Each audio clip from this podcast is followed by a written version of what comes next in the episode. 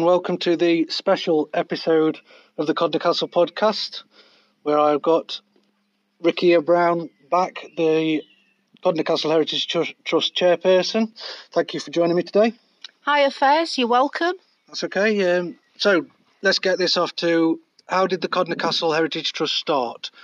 Okay, well, it's a bit of a long story, um, but we started back in 2006, and uh, how we actually first started was our um, ex chairman, uh, Gavin Chamberlain he wrote a little note and he put it in the Codnor Post Office saying, if anybody's concerned about the future of Codnor Castle, please get in touch. So, me and my mum, who's also a trustee, Irene Oxley, uh, got in touch with Gavin and we had a meeting and initially, it, it was about um, forming a pressure group um, to put pressure on the council to get the consolidation work done that was earmarked um, for for the castle.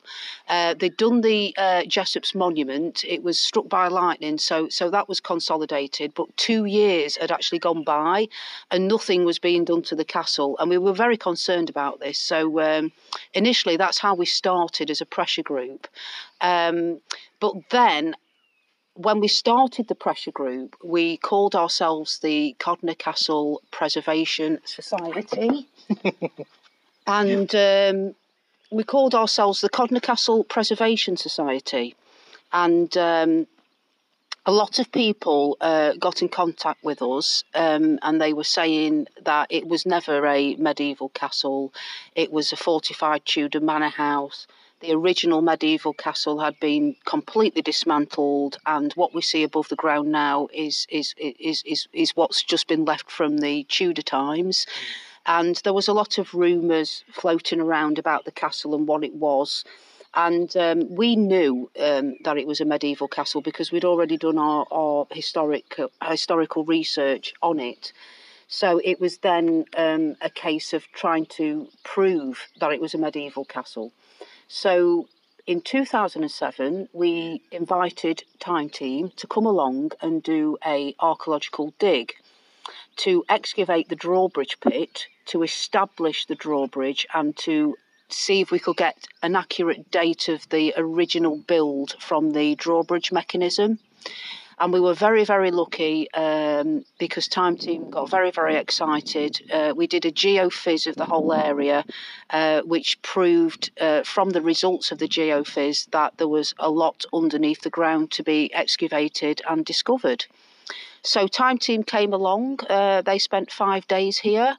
They excavated the drawbridge pit, um, and it was very, very exciting because it proved that it was a medieval castle, and a lot of the stone above the ground was um, original, early medieval, and um, and then we could surmise that the castle was built around 1190 to 1220.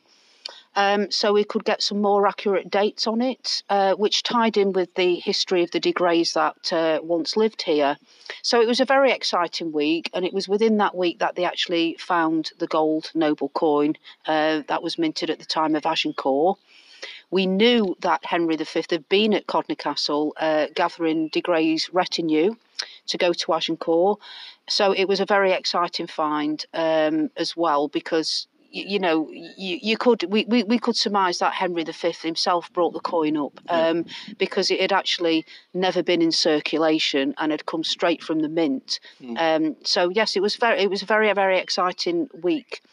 And then once Time Team had left, um, then we started formulating the um, the Codnor Castle Heritage Trust. So it was around that time, at the back end of sort of 2007, beginning of 2008 that we changed from the Codnor Castle Preservation Society to um, the Codnor Castle Heritage Trust. Um, but by that time, um, unfortunately, the site was owned by uh, UK Coal, yeah. and they were interested in putting the site up for sale. So, in terms of the work that, that we could do on site at that time, um, it wasn't possible. So, our hands were tied for at least it was probably about four years where we actually couldn't do anything on the site at all. So mm. we set about um, going here, there, and everywhere with our gazebo, promoting the castle, raising funds, um, you know, for our coffers. and just promoting the castle, letting know people where it was, uh, what the history was about it.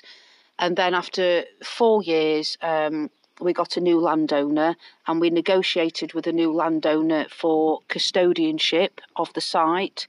And at that point, it was around 2012. Mm-hmm. Um, as soon as we signed that tenancy at will agreement, the trust and all our volunteers set about clearing uh, the site because the castle was overgrown.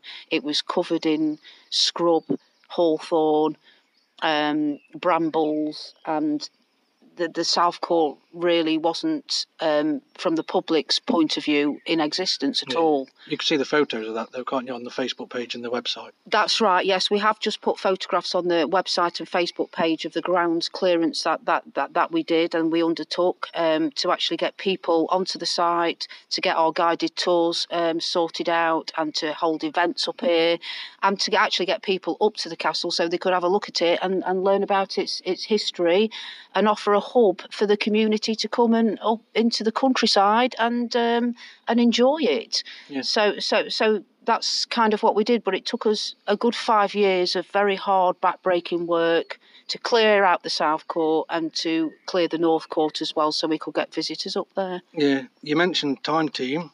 Yes. And the Gold Noble. Yes, yes. Uh, where can people go to see the Gold Noble that was found at the castle? It's a good question, Fez. Um, you can see the Gold Noble. It's um, on a permanent display at Derby Museum. And you can buy replicas.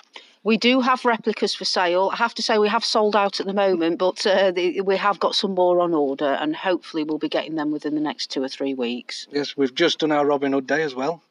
Um, what is the connection between Robin Hood and Codnor Castle?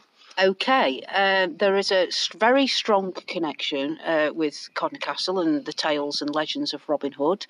Um, the De Greys of uh, Codnor Castle were governors of Nottingham Castle, constables of Sherwood Forest, for centuries, and those roles got passed down. In fact, we suspect that Codnor Castle was built uh, partly because of this reason to act as an administrative centre for Sherwood Forest. So, um, what would happen in those days was if people were um, had got into trouble then they would be tried at, at Codnor Castle. In mm. fact, the Great Hall of the castle was also used as a court of law. So it would be up to the local barons, which were the De Greys, um, to try these people, and, and it was up to them whether they were outlawed, and often they were. Um, and we do have a tale of one particular outlaw. His name was Roger Godberd, and he was around in the reign of um, Edward I and our very own Reynold de Grey, who was a descendant from John de Grey of Codnor Castle, um, actually at that time was governor of Nottingham Castle and constable of Sherwood Forest. And he spent five years chasing Roger Godberd, who was in hiding in Sherwood Forest. Now, eventually, he did catch up with him, and Roger Godberd was brought to Nottingham Castle, brought before Reynold de Grey, whereupon he was hung on the castle walls. And he could have been uh, martyrized as, as, an outcome of his um, execution. Um, and it's very, very possible, in, whilst he was in hiding in Sherwood Forest, that's a good five years for a good story about an outlaw to spread out yeah. into the regional community. Yeah, so we might have had our own Robin Hood there. We could have had our very own Robin Hood here at Codnor Castle, absolutely. And Nasty yes. Sheriff as well. And yes, our very own Reynold de Grey, who's the evil Sheriff of Nottingham, we do believe. um, plans going forward then with the trust? Plans going forward with the trust. Uh, we're, we're at a, a strange time uh, for us as a trust at the moment. Um, the site is going up for sale.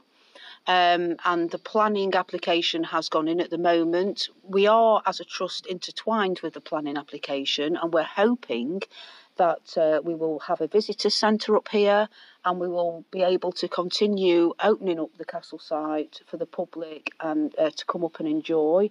And we really hope that we can continue with our educational projects for the local schools and uh, colleges and universities as well, because we feel that's very, very important. Yeah, would that be the farmhouse as well then? Would you turn the farmhouse into a visitor centre? No, it won't be. It won't be the farmhouse. No, unfortunately, that that's actually going up for sale. Uh, it, it would be more than likely be the, the cart shed that sits on, on the south court, or we could put in for another sort of ancillary building on the side. Yeah. Maybe an agricultural building of some sort that we can use as a base. Yep.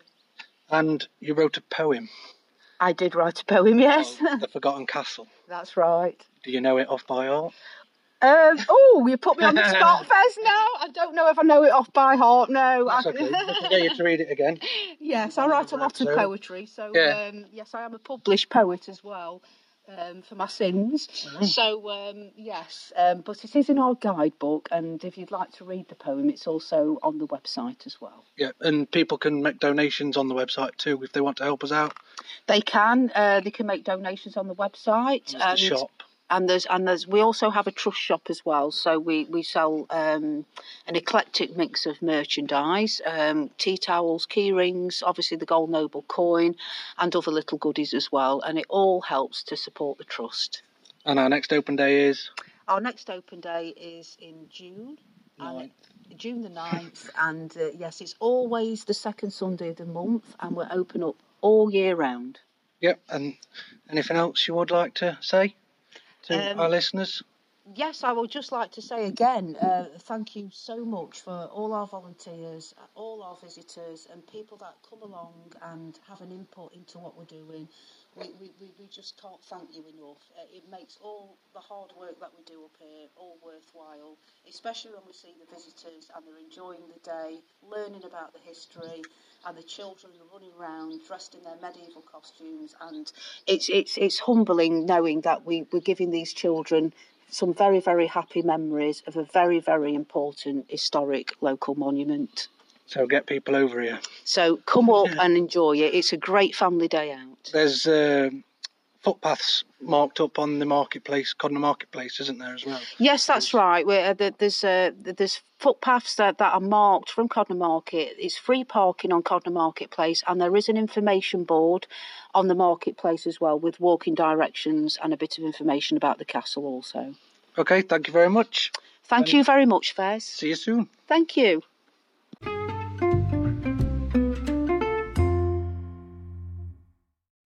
Remember, our next open day is Sunday, the 9th of June. I'll be there recording the next episode. Team Falchion will be there again, showing their display and armoury skills. So uh, take a walk over to the castle and come and enjoy the fun and frolics we have on our open days. Bring the kids, let them run round and enjoy the day. Have a great month, and we look forward to seeing you on the 9th of June.